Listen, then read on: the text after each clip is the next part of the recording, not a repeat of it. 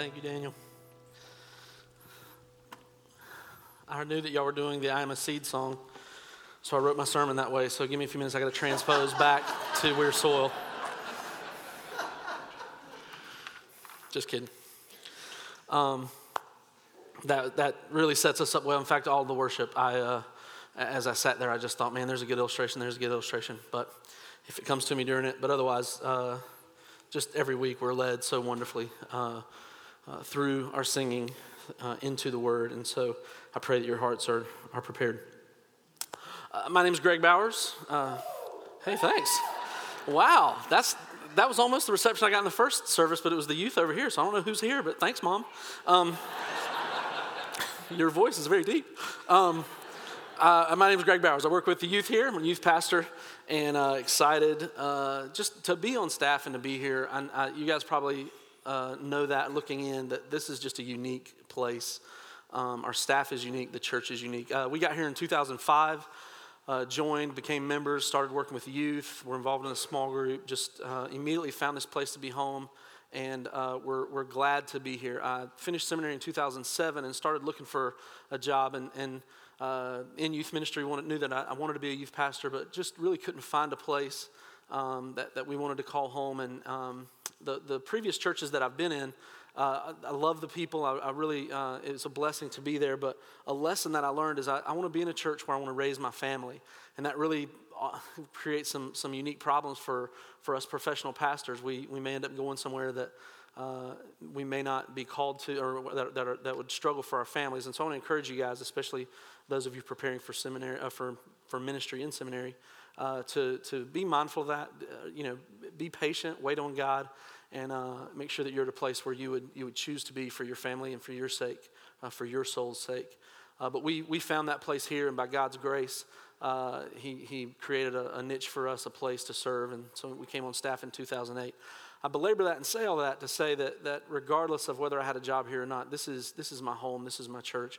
Um, I hope it can be yours. But uh, if you're visiting this morning, we're, we're glad that you're here. Um, hopefully, you got a chance to stop by the welcome tent out in the, the parking lot. If you didn't, make sure you, you do that. That gives us a great opportunity just to get to know you, to, to uh, know how we can care better for you, and to uh, maybe follow up and have some more conversations just to see where you're at and what we can do to best serve and care and love you. Uh, so the tent's right outside the door. You'll see it on your way out. Um, since I'm here, that means Larry is not.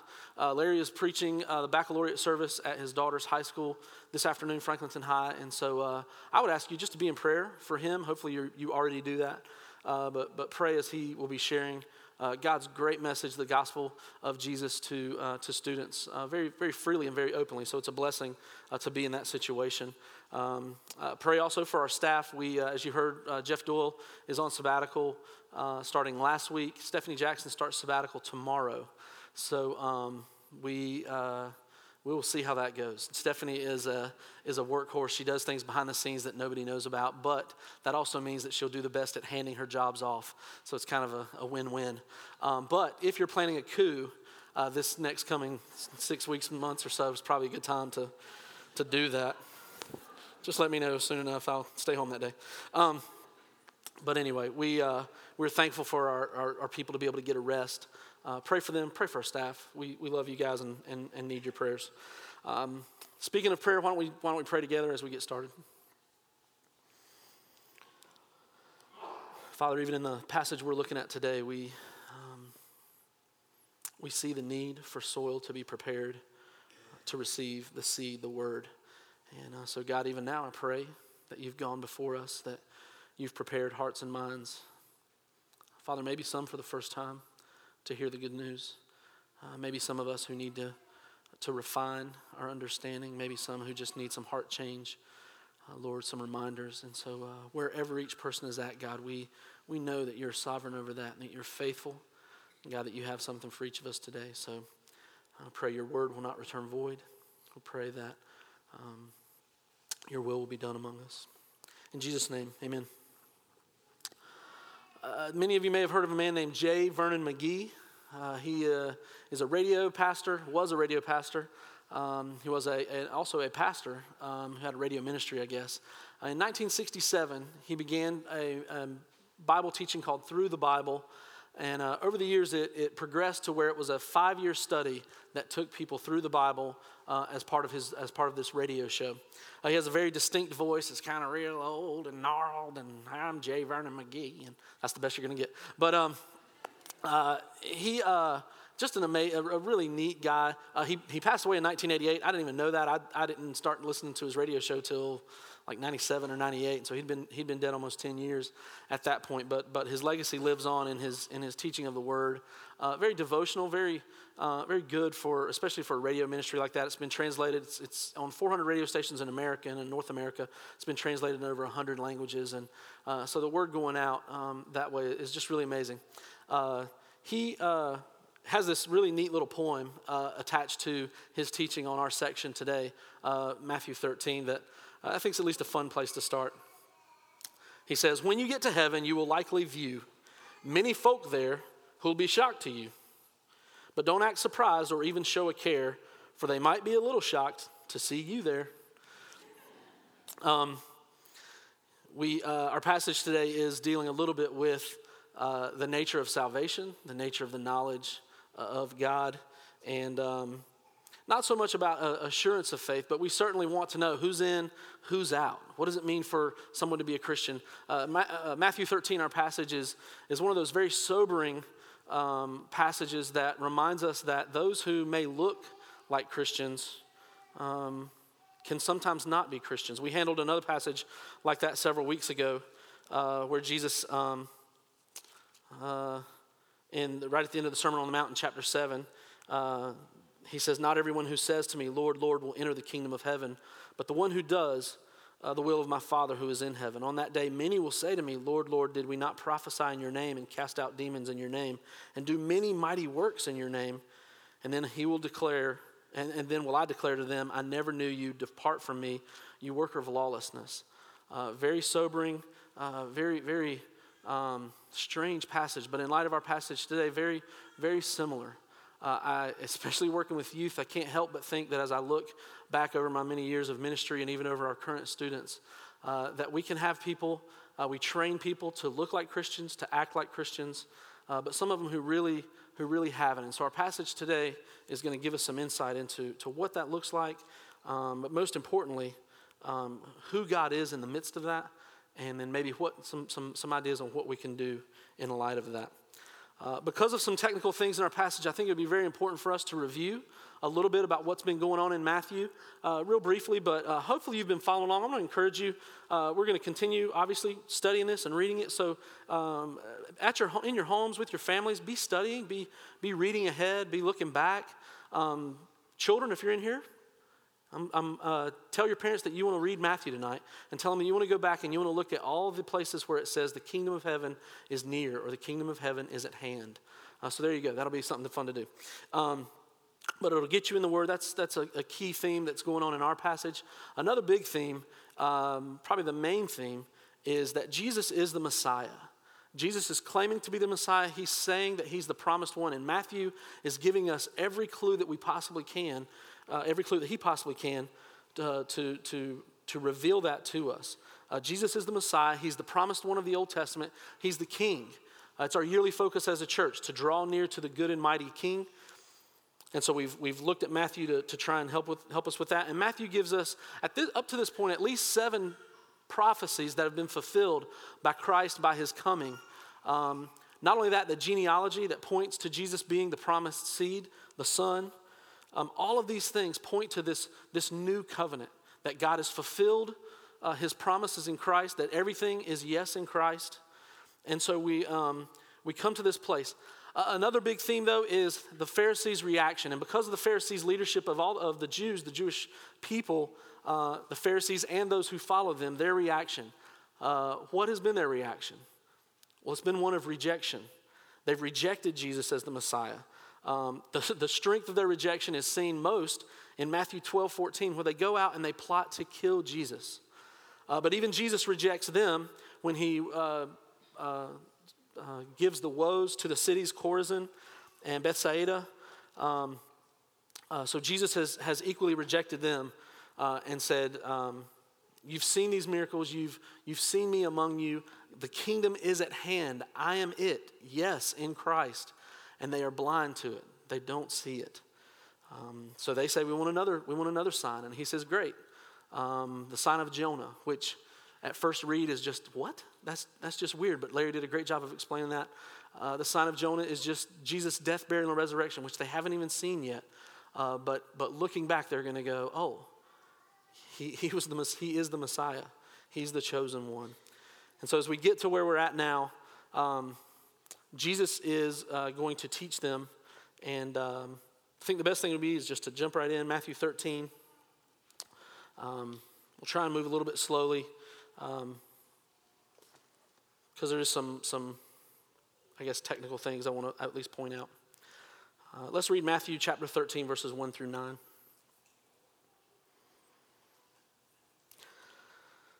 That same day, Jesus went out of the house and sat beside the sea, and great crowds gathered about him, so that he got into a boat and sat down, and the whole crowd stood on the beach. And he told them many things in parables, saying, A sower went out to sow. And as he sowed, some seeds fell along the path, and the birds came and devoured them.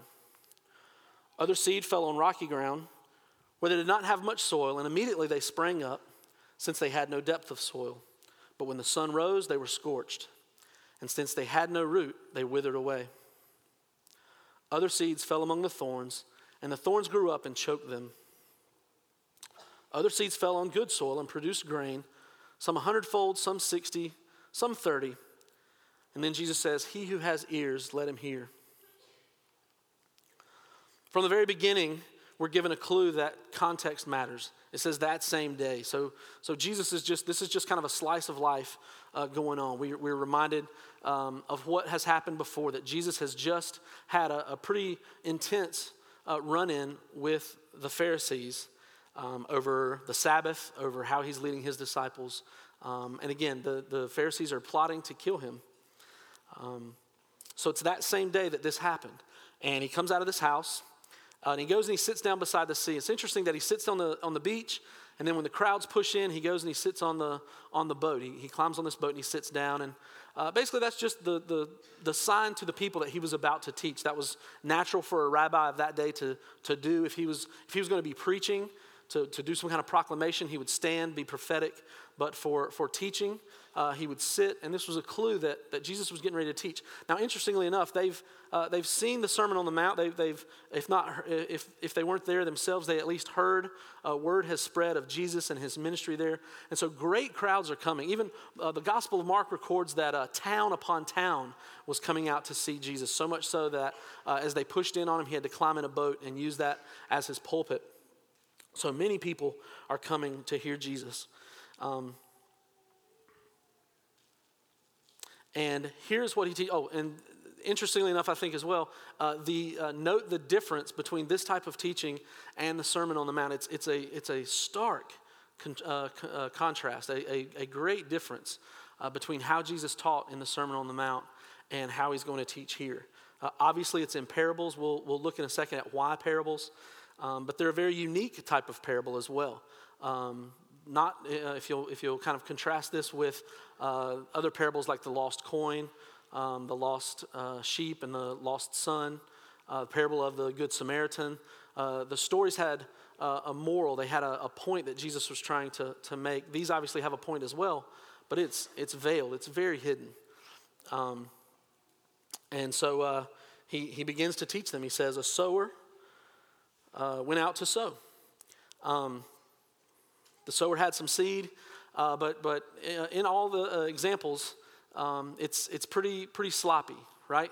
There seems like there's only one place that the seed was supposed to go, the good soil. Um, but on the way, the, the sower kind of maybe dribbled a few here and, and bobbled a few there and uh, kind of spilled it out um, all over the place. In, in my mind, I see uh, maybe one of the, the, you know, the green broadcast spreaders uh, that everybody has. It usually says Scott's. I'm not advertising, but if they want to uh, give me an endorsement, I'll take it. Um, but it's the green broadcast spreader, and uh, whenever I use those, I, I, usually like make a mess even trying to get it in there. So there's seed all over the ground. I, I put it in the spreader. And then as I start to push, I, I realize that it's open. And so it's starting to shoot out all over the place. And it gets some on the driveway and I get some on the, on the sidewalk. And uh, come springtime, uh, you've got chia driveway and chia sidewalk growing up and, and grass everywhere that you didn't want it. But, um, but it doesn't last, right? It, it, it's, it's pretty easy to, to pull away. But, but that's kind of what we see here is, is just a, a, a farmer, a sower. Uh, maybe, maybe they didn't have broadcast spreaders back then, I don't think. So maybe he's got like one of the hip bags I'm, I'm envisioning now, Johnny Appleseed. You know, the, the, the low hanging bag, and they go and they kind of fill it up with the seed, and so it's just kind of hanging there. And any any movement, any reach toward the bag is going to maybe spill a little bit out. You guys know the bag I'm talking about. Nowadays, uh, after we've moved past the agrarian society, I think newspaper boys use their newspapers. They throw newspaper, they, they deliver newspapers from them. I want my $2. And then um, women put babies in them now. You guys, you guys see that, right? The, the thing. Okay. Well, that's what, we're, that's what I'm envisioning because, because as this sower goes, uh, some of it is uh, falling on the path, and some of it is falling along rocky soil, and some of it is, is falling along thorns. Um, uh, uh interesting, uh, the, the, name of this parable um, the great commentator Jesus is going to tell us. It's called the parable of the sower in a few more verses. I'm going to go with his, his definition. But in my study, I, I so wanted to call it maybe the parable of the soil. Um, some people have called it the parable of the crazy farmer. Um, and then uh, possibly the parable of the prodigal farmer, which we'll talk about at the end. But uh, it, it's a pretty sloppy farmer, nonetheless. He's, he's uh, not afraid to, to cast and sow seed um, very liberally, very openly. So, uh, but there are four conditions, four um, soils that are going on. And because of those soils, we have four different outcomes. Uh, first, there's seed that falls along the path. Uh, it never gets a chance to even sprout before the birds come along and eat the seeds. Um, I visited those people that were up on the screen earlier um, in Southeast Asia this fall, and we were able to go out to uh, a rice paddy and walk around. And there, this, there were clearly places where you should walk, where the paths were, and there were clearly places where you should swim, where the deep water was, and they were planting rice. The, the farmers out there had deep way, uh, hip waders. Uh, the, the, paths were packed down, they were clearly marked. You, you knew where that was. There was no intention for seed to be there. It wasn't going to sprout, it wasn't going to produce fruit. Secondly, we have seeds that fall on rocky ground. Uh, we've all seen this before. It's the, the chia sidewalk example. Um, we actually had uh, a tree growing in our back rain gutter. Uh, I hadn't cleaned my gutters out for very long. I guess an acorn or some type of seed fell down in there. And so I got a small little tree about this tall growing on the back of my house. Uh, not good. I felt like a really bad homeowner. Um, but I got back there and I, you know, uh, it, it's not like a tree even in the, in the ground. I mean, you just barely give that thing a tug and it pulls right up. Uh, it doesn't have a root, nothing, nothing really to hold it down, no, no kind of foundation uh, pretty easy just to, just to pop right up. Uh, Jesus says because of their lack of depth, that's actually why they, they shoot right up, they grow quick, but when the sun comes, it scorches it and it withers away.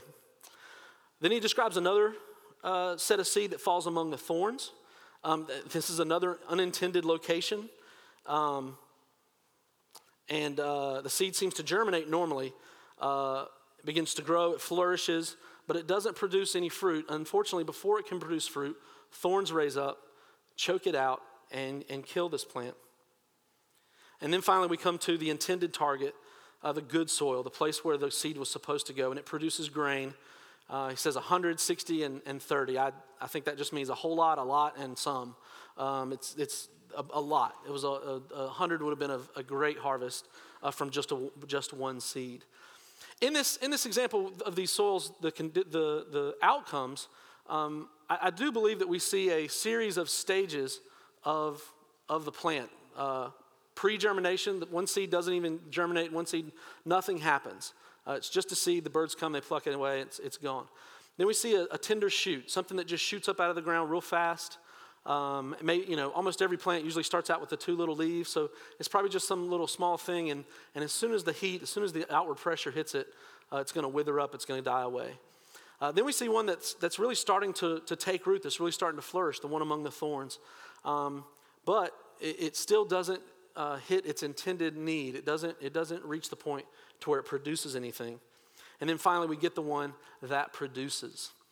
Um, at the end of the parable, Jesus says, He who has ears, let him hear.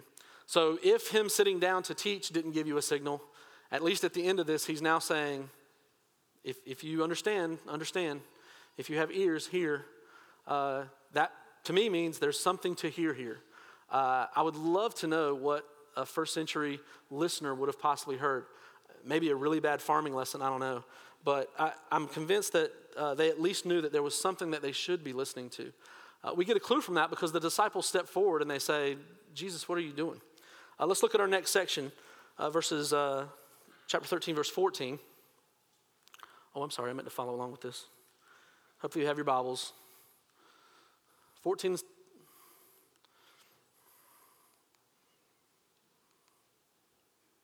Oh, I'm sorry, let's start in verse 10. Then the disciples came and said to him, Why do you speak to them in parables? And he answered them, To you it has been given to know the secrets of the kingdom of heaven, but to them it has not been given. For, the, to, for to the one who has, more will be given, and he will have an abundance. But from the one who has not, even what he has will be taken away. This is why I speak to them in parables, because seeing they do not see, and hearing they do not hear, nor do they understand. It says the disciples came to Jesus. Uh, Mark again gives us a little bit of insight and says that it's actually the disciples and those with them. Uh, several times in the New Testament, throughout the Gospels, we see kind of a, the big D, I call them the big D disciples, the apostles, the 12. And then we kind of have these little d disciples. An amazing story is in John chapter 6, where it says the disciples were following Jesus and he was teaching on uh, basically that, his, that they were going to have to eat his flesh and drink his blood, evident, you know, pointing to communion, pointing to that he was going to have to, to die and that, that's, that his blood would be uh, their salvation. And this was very disturbing to some of the people. They, they didn't understand it. And so it says many people turned from him at that point, but the disciples, uh, or it says many of the disciples left uh, uses the, the term disciples, but he turns to the 12 and he says, What about you? And one of my favorite verses, he says, uh, Peter answers uh, one of the times he gets it right, and he says, uh, Where else would we go, Jesus? Only you have the words of eternal life. Um, but those little d disciples are there. They're, they're kind of in the mix sometimes. So there's the crowds that are just kind of showing up to see what the show is. Then there's these the little d disciples, and then there's the 12 uh, that are there. But here we see that there are the disciples, not just the 12, but, but others who are there. And uh, he says, To you it has been given to know the secrets of the kingdom, uh, but to them it has not been given. Um, this word secrets um, basically uh, possibly lends itself to uh, kind of an apocalyptic or an end times thought. It's some kind of secret that, um, that would point to uh, what, what they believed would be the apocalypse. And actually, the connection there is that the Pharisees, this was, this was what they were teaching, that when Messiah came, it would be the end. Um, and so this new this teaching that Jesus is the secret and that Jesus is here now, that the, that the kingdom of God is at hand, uh, was what was such a, such a scandal, such a stumbling block for them that they couldn't get over it. They could not see that Jesus uh, was who he was saying he was. Um, so they reject him. So the them in our passage obviously is, is the Pharisees and their followers. Um, probably not the entire Jewish nation, but at least all of those who at this point were following the Pharisees and, and, and rejecting Christ as Messiah as well. Um, to where he says, But to them it has not been given.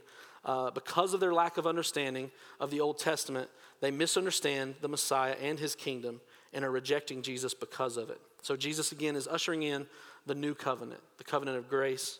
Um, and uh, because of that, he's also rejecting them. We see that in the next verses uh, Matthew 13, 14 through 16. Uh, it's a really, really tough uh, section of Scripture. Um, one that, that might even bring some controversy for you in your heart. And so I just want to ask you to, to prayerfully consider um, these verses, think through them well. And uh, if, you, if you have any conversation or, or uh, insights, I'd love to, to talk to you later about it. You buy the coffee, I'll be there. Um, but let's, let's read this together. Um,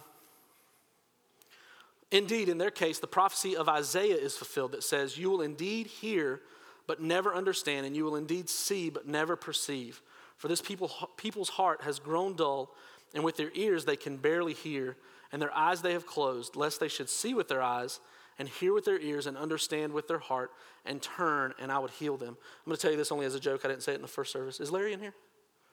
Excellent. Don't tell him I said this.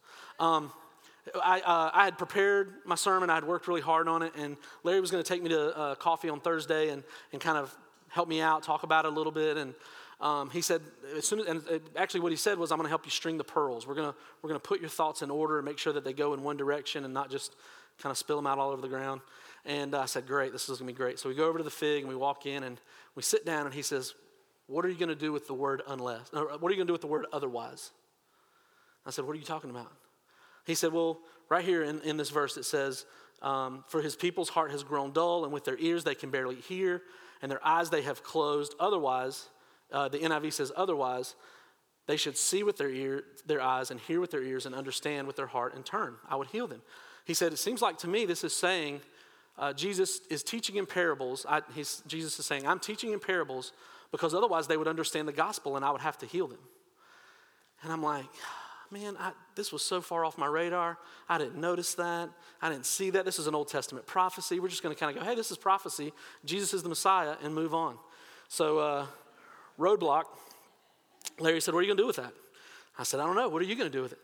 Um, if you know Larry, that's king of returning the, the question. Um, but no, with our con- obviously then it, it, shook me a little bit, and it's still it's still very shaking. But in our context, um, this is clearly judgment on the Pharisees and on anyone who would reject Christ. Romans 1 says we are all without excuse. We don't, we don't, uh, uh, God just doesn't blind our eyes and send us to hell willy nilly. That, that's, uh, that is not our God. Um, but unfortunately, by, through the power of sin, uh, people choose uh, to remain in their sin. They choose to be blinded. They choose to not hear. Um, and so that's what we see here uh, Jesus has, has condemned the Pharisees and con- condemned those. And he's used an, used an interesting uh, passage in Isaiah uh, to do it. Um, it. It's very clear in Isaiah, it's actually a little bit harsher um, in Isaiah. Uh, Isaiah chapter 6, verses 9 and 10, it's, it's, it's there if you'd like to look at it. But uh, if you keep reading in Isaiah, um, it is God condemning, it's God uh, judging the nation of Israel.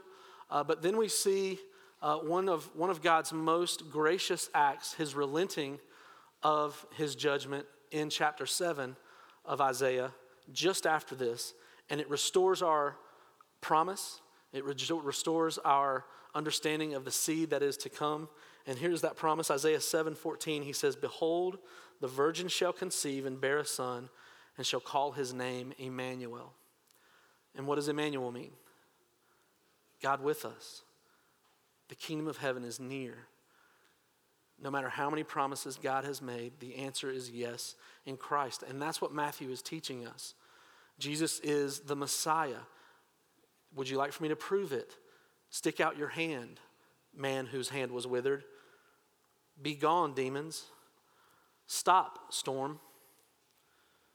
I, I don't know what else the Pharisees could have wanted, but somehow they came back to Jesus and they said, We want proof. I can't help but think Jesus said, What did I just do? Where were you? I, I just did it. And so he says, Great, I did all these things. Your sins are forgiven. But here's, here's one more sign the sign of Jonah will come. And uh, I can't help but think at that point that they, they still continued, obviously, they still continued in their blindness and in their deafness. And to them, it probably just sounded like wah, wah, wah. Uh, the sign of Jonah, similar to the way it sounded to me when I first read the word sign of Jonah. But um, that truth is veiled. They don't understand. And so this judgment is, is clear uh, on the Pharisees that the, the old way, the Old Testament, what, what God had done has now been fulfilled in Christ, and that we are, we are moving toward this new covenant of grace because of Christ, his fulfillment of the prophecy, and his leading a sinless uh, life to die on our behalf to give us his righteousness. Um, that is the gospel, and that's what the Pharisees are rejecting, and that is what God is judging here. Um, so, um, so the disciples, when they come at the end of this, um, he tells them, "But blessed are your eyes." So, so they're concerned about the other people. They're, they're, they're worried, but he said, "Blessed are your eyes, for they see, and your ears, for they hear." For truly I say to you, many prophets and righteous people long to see what you see and did not see it, and to hear what you hear and did not hear it. Blessed are your eyes. Uh, several weeks ago, Larry was talking, he, he, he kind of used this as an illustration. Uh, Martha uh, makes this confession uh, of Jesus, that he is the Christ, the Son of the living God. It's in John 11. Um, but, but she is blessed. Uh, Jesus tells her she is blessed because she recognizes that he is Messiah. Uh, Peter, his other time that he gets it right, I quoted the other one earlier. I, I, guess Peter gets it more than twice, but a broken clock's right twice a day, and here's Peter's second. Um, he says in Matthew 16, 13, in a couple weeks, we'll probably be, we'll be studying that. Um, Jesus looks and says, Who do the people say that the Son of Man is? Uh, and they answered him. They said, Some say John the Baptist, others say Elijah, and others Jeremiah or one of the prophets. And he says, Who do you say I am? And Peter answers, You are the Christ, the Son of the living God. Your eyes are blessed. And he tells Peter that. Blessed are you, Simon Barjona, for flesh and blood has not revealed this to you, but my Father who is in heaven.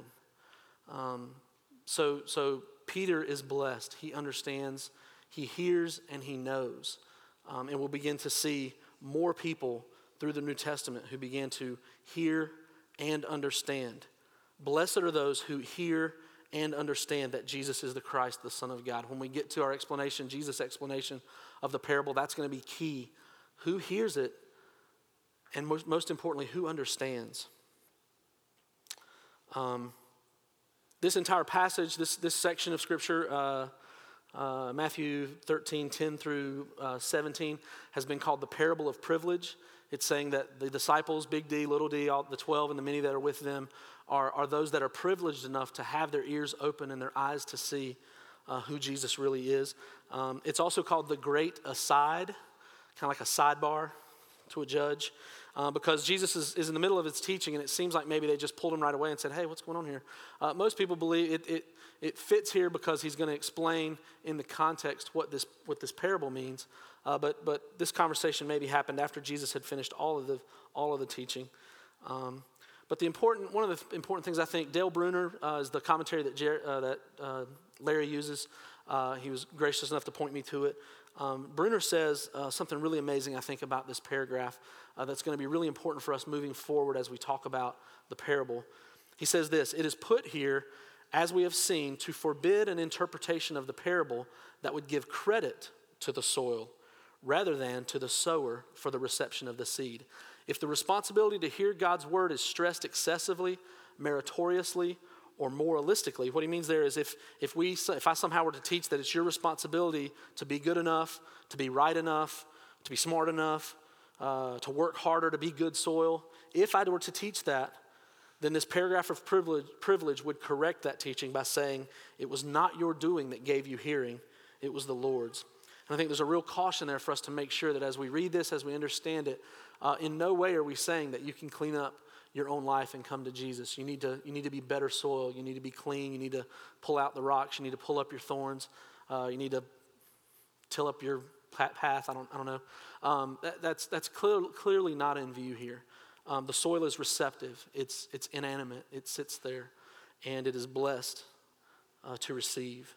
Um, so, uh, now we specifically come to Jesus' own explanation of the parable of the sower. If you haven't got the joke yet, um, this is the one passage that I know of. There's going to be another one coming where Jesus himself explains the parable. So, G- so Larry trusted me enough to make sure that Jesus was going to tell me what it means so I can't blow it. So I really appreciate that. Jesus is our great commentator. I, I did read Bruner. Bruner agrees with Jesus, so I agree with Bruner. We're all on the same page. Um, but Jesus is going to give us what, what a great blessing. Now, he doesn't really go too far with it, he doesn't explain it uh, uh, super in depth. Uh, but remember, again, remember the context here. Uh, the disciples have just gone out to, uh, to do a missionary journey. Jesus sent them out two by two. And so they've been, they've been doing this. And, and what was their message? The kingdom of heaven is at hand. The same message of Jesus uh, in Matthew 4 17 at the beginning when he first started his earthly uh, ministry repent for the kingdom of heaven is at hand. The same message of John the Baptist repent for the kingdom of heaven is at hand. And so they've gone out village by village, town by town, and they've taken this message. And it said, Jesus tells them beforehand, you may come up against opposition. If you do, shake the dust of that town off your feet, move on to the next town. So when they, re- when they meet this opposition, um, they come, or when, when they've done this missionary journey, they come back, and I can almost envision that this, this is kind of a debriefing. Hey guys, here's probably what you came into, and here's what's happening in the hearts of these people. And so Jesus is going to give this great explanation. Matthew uh, 13, uh, 18 and following. Follow along. Hear then the parable of the sower, Jesus says. Um, when anyone hears the word of the kingdom and does not understand it, the evil one comes and snatches away what has been sown in his heart. This is what was sown along the path. As for what was sown on rocky ground, this is the one who hears the word and immediately receives it with joy. Yet he has no root in himself, but endures for a while. And when tribulation or persecution arises on account of the word, immediately he falls away. As for what was sown among the thorns, this is the one who hears the word, but the cares of the world and the deceitfulness of riches choke the word, and it proves unfruitful. As for what was sown on good soil, this is the one who hears the word and understands it. He indeed bears fruit and yields, in one case a hundredfold, in another sixty, and in another thirty.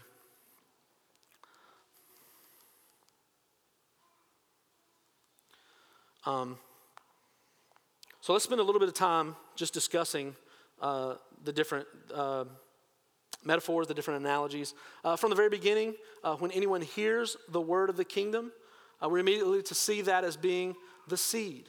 The seed is the word. The word goes out. Jesus in John 1 is the word.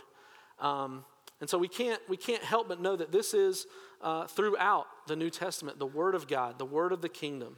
Um, the word is that the kingdom of heaven is near. Uh, the word is the gospel. Um, Jesus is saying, proclaim uh, that the seed is the gospel message. Uh, Mark makes that connection a little bit uh, more uh, specifically. Mark 1 14 and 15, it says, Now after John was arrested, this is the beginning of Jesus' earthly ministry, as Mark records it. Jesus came into Galilee proclaiming the gospel of God and saying, The time is fulfilled and the kingdom of God is at hand. At hand. Repent and believe in the gospel. Repent and believe in the good news. And by the way, I am it, as we see in Matthew. Not me, Jesus. I think we're all clear on that. Um, so Mark is clear. Jesus, and, and there's no really no mixing up here. We, we know that the seed uh, is the word. It's, it's the, the power of the gospel going out. Um, and so let's look at our four conditions, our four soils. Uh, the first is the path. Uh, it represents hard, a hard heart. It represents unreceptive heart, but it also represents Satan's schemes. This is, this is something that sometimes we maybe tend to shy away from. It's a little supernatural, a little weird, but we have an enemy that is against us. And the schemes of the devil. Um, he comes and he, he takes away uh, the gospel, the gospel from where it's been sown.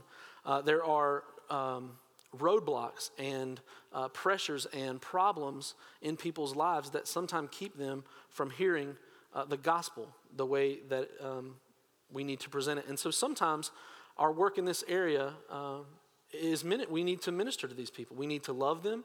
Um, we need to, as Jesus does, wash the disciples' feet. We need to wash their feet. We need to care for them. Um, and, and, and continue pursuing them. I guess I kind of made a quick jump there. Let me, let me back up for a second uh, we share in the work of the sower. Um, we, we are ministers of the gospel. Romans 10 uh, and other places say that. So the gospel is on our lips. We are uh, ministers of the gospel. The Great Commission at the end of Matthew is going to be very clear on our role and responsibility in taking the gospel to all the world, to all the nations. And so, um, as a part of, of this, um, sometimes it may mean that we need to be a part of people's lives in a way that we break up, we, we help break up some of that, uh, that hard ground. Uh, loving people well, pursuing them as Christ would pursue them, um, really, really uh, lavishly, really graciously sometimes, um, maybe even sacrificially. Uh, so we step in, we're a part of that.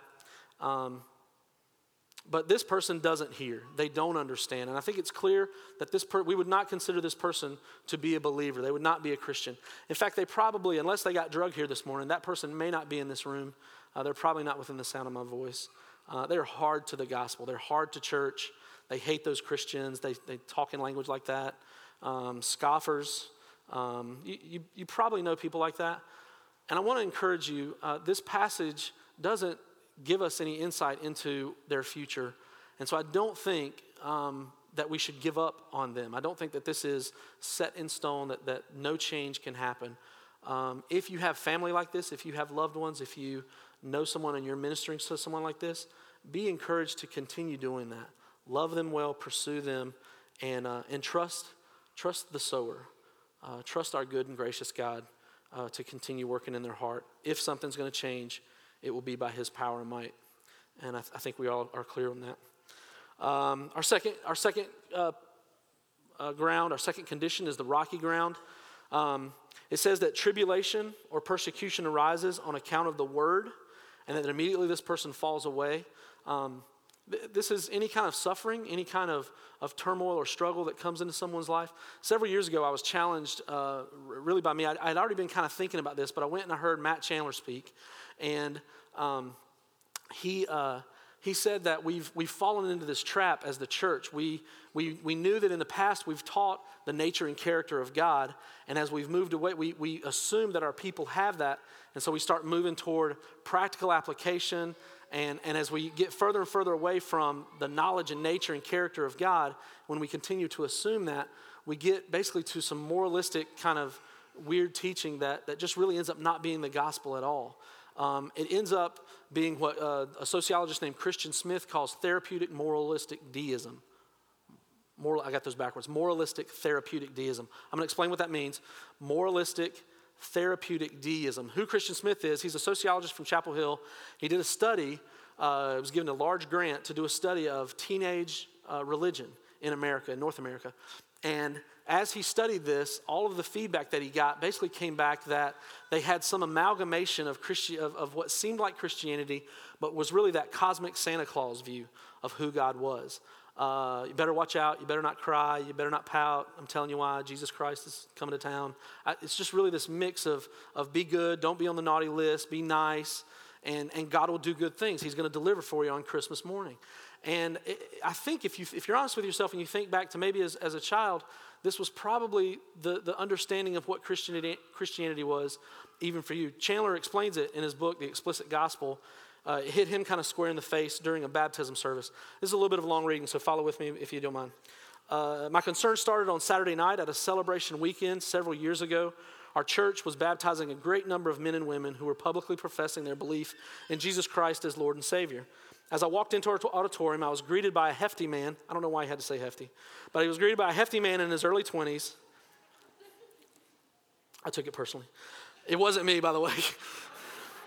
he gave he gave me a hug and then proceeded to tell me about a girl he had brought to hear the testimonies. With a bit of nervous glee, uh, he told me that he hadn't told her where he was bringing her and that she was really angry, and he wanted me to know in case, just in case something happened. Uh, so I sat down in the front row uh, with some anxiety and prayed that God would give me wisdom if this thing turned into a scene from Harry Potter, the unrated version. I'm a good interpreter of Scripture and a passionate man when it comes to the gospel, but spells and curses and manifestations of demons are, are out of my uh, comfort zone. About this time, the screen that obstructs the baptistry was raised, and standing in the water were two women in their early 30s. Karen began to share her testimony. She, was, uh, she told us that for the last 15 years of her life, she had been heavily involved in the occult and witchcraft, and she began to list all the reasons Christ was better, more powerful, and more loving than anything or anyone else, especially compared with what she had witnessed and been a part of. I breathed a sigh of relief and knew that God was at work among us. Next, a young man in his early 20s was, uh, spoke about atheism, alcohol, Buddhism, drugs, and doubt, and then talked about how through the patience and persistence of a friend, the Holy Spirit has opened, had opened his eyes to the truth of life in Christ and forgiveness through his cross. And here's where, here's where it turns. But the next four baptisms bothered me.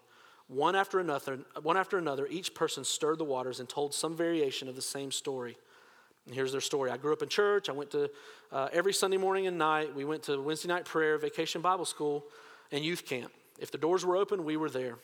I was baptized when I was six, seven, eight, but I didn't understand what the gospel was. And after a while, I lost interest in church and Jesus, and I started walking in open sin. Someone recently set me down and explained or invited me to the church, and I heard the gospel for the first time I was blown away. How did I miss that? Or they would say, No one ever taught me that. Uh, if you, I, I, think it was our last baptism service. I sat in here with my kids. It was the one where we had it in here, And uh, it was a beautiful, beautiful service. Many of the testimonies echoed that same sentiment. And I asked my children, my, my two children, as we left that night, I said, Did anything stick out at you? And, she, and my daughter said, uh, She's 11. She said, Yeah, everybody, seemed like everybody grew up in the church. Um, but now they're getting baptized, you know, later in life, 25, 26.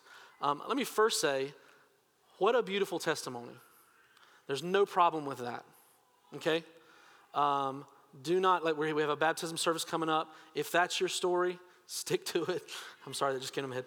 Uh, if that's your story, fantastic. God is, uh, is gracious, God is loving, and, and has drawn you to himself, and celebrate that. Let's celebrate that together. Uh, Chandler's heart as a pastor and my heart as a pastor is to say, what, what are we doing wrong when people come up years later and say, I didn't really have a conversion? Something, something that, that I thought happened uh, didn't happen. And as, as a youth pastor, I don't lose much sleep, really. I can't, I don't lose sleep. But if I did lose sleep, this would be something I would lose sleep over. I, have I've committed a lot of thought to that, and we've built our ministry around not allowing something like this to happen. Uh, we don't want to see children uh, come with joy, to receive the word with joy, but then when the first sign of, of suffering hits, that they, that they jump ship. In a talk that I heard uh, Chandler say, uh, speak years before this book came out, that's actually what he says. If you, if you bring kids up in this moralistic uh, atmosphere, you tell them, do good things, be good, uh, don't drink, don't do drugs, don't go to rated R movies, don't go see shows. You do all these things, and then kids grow up, they start thinking that they've got God in their debt. And if that sounds bad to you, it should. That's, we don't get God in our debt. God doesn't owe us. Uh, we have a debt and we can't pay it, and we need God. Um, but what they, what they see is uh, that, that they start to, to, to do good things and that God's going to bless them, and then let suffering hit. Let bad things happen. Let their grandmother get Alzheimer's. Let their marriage fall apart. Let their, mar- let their parents' marriage fall apart. Let something as simple as a boyfriend or girlfriend break up with them. And they'll shake their fist at heaven and they'll say, God, you owed me. I did all these things. Where are you? Uh, in your mind, if that's, if that's not, uh, if you don't know somebody, uh, I, I, would be very surprised, but, but I do. I know far too many people, and Facebook has put them right in front of my face. I, I go back through my life and I, I see uh, kids that I taught at NRCA or kids that were in youth groups from the past or uh, relationships from college, old jobs. Um, the, the, guy, the guy that discipled me, uh, I met with on a weekly basis. We read Christian books together, we, we prayed together. Um, had three girls break up with him in college. His mom got Alzheimer's. And uh, as he was forsaking the faith, he said, Greg, if this is the abundant life, I want a refund. Even in the language, I hear him saying, God owed me, he didn't pay up. I did all the good things. It breaks my heart. But I have to say that if that happened, he did not have understanding. The seed fell on rocky ground. It may have shot up quickly with joy, but there was no understanding. Those people are not believers. They're not what we would consider Christian. They are not followers of Christ. And Jesus will say, Depart from me, I never knew you. Um, one other side note they, they have no root in themselves. I think that's a, a neat little phrase. Um, uh, right there in the middle. Yet he has no root in himself, but endures for a while when tribulation comes and persecution arises. I, I can't help, obviously, that's, that's kind of a nod to another agricultural, uh, um, the, the uh, parable of the, the vine and the branches, uh, John 15. And we see uh, that, that you need to be rooted. We need to abide. We need to dwell in Christ. Uh, I also think this is a major nod to the church. Um, he had no root in himself. He needed, he needed others. We, we need each other. And so uh, it's Probably not in the Greek, but now it's in the English. Um, he has no root in himself. Uh, so when suffering comes and tribulations come, a true understanding of the gospel will not be thwarted uh, by that. A true understanding of, of who God is and, of, and that we share with Christ in his suffering. Um, if, if time permits you, sometime you can do a quick, quick study of, of sharing with Christ. Uh, Romans 8 17, 1 Peter 4 13. 2 Corinthians 1 5, James 1, 2, and 4. Uh, plenty of places in Scripture that teach us uh, what the, the, the, the, nature of suffering and how, as Christians, we follow Christ in our suffering. Uh, some fell among the thorns.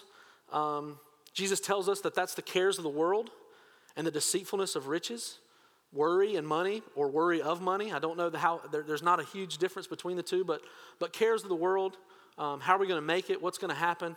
Um, it, it, doesn't seem like a real far cry from suffering. Sometimes, uh, sometimes it may seem even the same. even the same.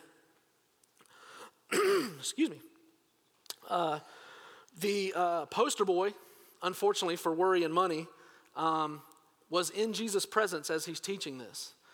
Uh, Judas, who would later betray Jesus for 30 pieces of silver, um, was, was, was standing in his presence, walked with Christ, saw these miracles.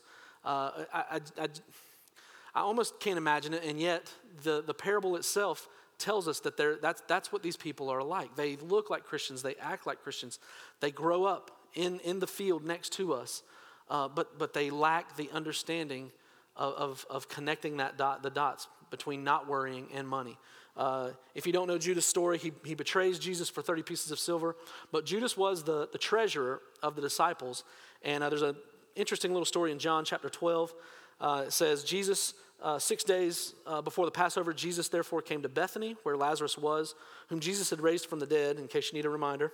So they gave dinner for him there. Martha served, and Lazarus was one of those reclining with him at the table. Mary therefore took a pound of expensive ointment made from pure nard and anointed the feet of Jesus and wiped his feet with her hair.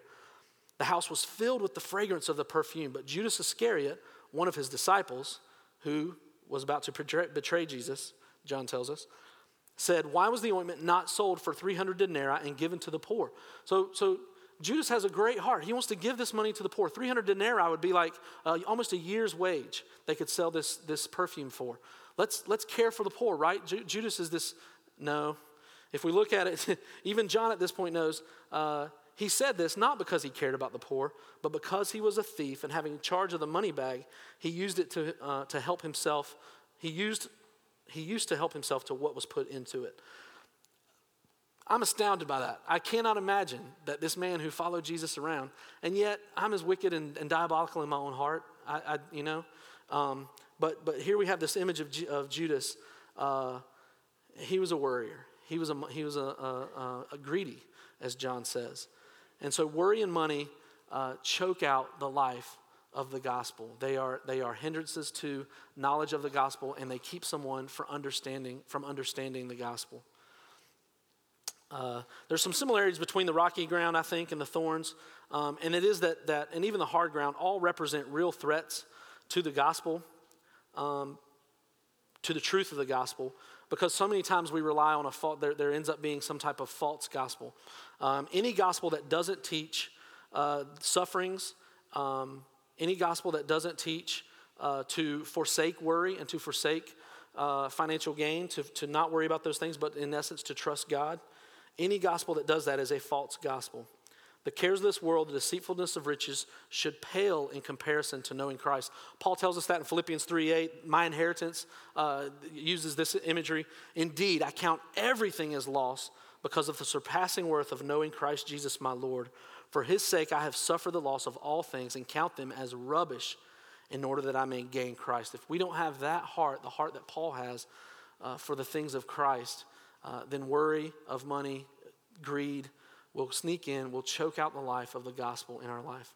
So these three people, the hard soil, uh, the, the um, rocky soil, and the thorns, uh, do not understand. Scripture is clear that they do not understand. And so they are not followers of Christ. They are outside of the kingdom.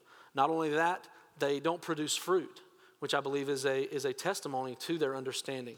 They are fruitless uh, in their acts. But we have the one that falls on good soil, and it does produce fruit, and it does uh, bring about its intended um, purpose. Uh, the good soil hears the word and it understands it. This is the follower of Christ, and this is the soil that's able to understand. Um, that brings all the difference. That is, that is the difference. Again, I, I, mentioned this at the beginning with the hard path, with the hard ground, the, the, but I didn't say it as much with the rocky or the, um, uh, or the thorns. You may be ministering to people. There's probably people in your mind right now that you're, you're seeing and thinking, oh, that's like this person, that's like this person. Again, um, we are under so we are we are sharing with Christ in the work of the sower. We are under sowers. Uh, I never could find that word. It's not in the Bible, but uh, just like under shepherds. we, we work with Christ, we share uh, in his work. Um, don't give up on these people. Uh, as a takeaway this week, I want to ask you, encourage you to, to write some of these names down, maybe share with your small group, and pray for uh, these people that you have ministered to or, be, or need to minister to. Pray that God will have mercy on them and that He will break up their hard heart, their hard ground, that He will remove the rocks and the distractions and the sufferings.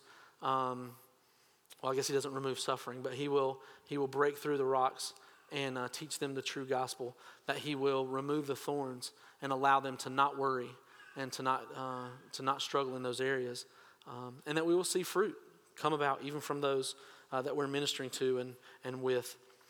Um, as I wrap up this morning, I want to uh, just say a, a, quick word about my, my preparation time. It was uh, really fun, fun for me to do this. Um, I, I, struggled with uh, many things, but um, one of them was just, just the name of, of the parable itself. It's historically called the parable of the sower. Um, many people have tried to rename it. I said that, you know, there's the crazy farmer and the prodigal farmer and uh, the parable of the soils. And, uh, but Jesus himself tells us it's called the parable of the sower. He says it uh, in verse 18 Hear then the parable of the sower. Um, he doesn't reveal who the sower is, uh, at least not here. In a couple more passages, he's going to tell us that the sower uh, to the, in the wheat and the tares is the Son of Man. Uh, but here we're not given that. But all we get is a sower. a sower went out to sow. Um, in, uh, I'm sorry, in the Greek, I hate to say that, but I'm going to say it. In the Greek, that the A is actually could be the. It could say the sower went out to sow. Jesus calls it the parable of the sower. And all scripture is about Christ and his goodness. So, as Matt Chandler says, what is the character and nature of God that we may need to learn from this passage? And I think it's that Jesus is the sower and he's a crazy farmer. Uh, when, I, when I first started studying this, I, I immediately was reminded of a, a, connection point for me. Have you guys, uh, you guys know what the word prodigal means? Any dictionary scholars out there? Immediately when I say that, you probably think it means, everybody I've asked this week thinks it means what? Wayward, lost, right? Prodigal son is lost, he's out. Um, actually, the word prodigal means wasteful. Uh, in that, in the prodigal son, the one word that it, means he, he, when it says he took his father's uh, inheritance and he went and he, he wasted it on uh, riotous living, wild living, that wild living is prodigal. He was, he was crazy. Some people have tried to rename the, the parable of the, the prodigal son the parable of the prodigal father. And they've said that the, the love of the father is so wasteful on this son. He gives his inheritance. He, the, the, the son comes to him and says, Dad, you won't die quick enough. Let me go ahead and have my money. Then he goes and he wastes that, and the, the son shows back up. And the dad says, runs to him in the street, is waiting for him at the window, runs to him and says, bring, bring him another ring, bring him another robe. Let's kill the fatted calf. Let's waste more money on this son. We have a prodigal God who is lavish with his seed, with the gospel message. So when I see this sower, he's the, he's the prodigal sower. He's wasteful, he's lavish. God reaches in, he casts seed out, and it goes to the single mom in need of grace. It goes to the family that's so broken that, that no one else can possibly think that the gospel will dig deep, but it does. It goes to the woman who's lost an infant child and even in her suffering looks and says, I wouldn't change a thing. God has brought me closer to him through this. That's our God, the prodigal God who is lavish with the gospel seed. And so, so liberally, pray for those who are lost, and worship our prodigal God. Let's pray.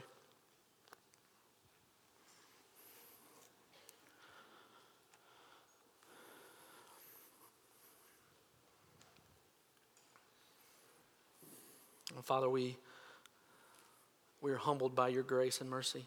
Father, you're rich in mercy. You lavish it on us. The most profound way is through your Son, Jesus.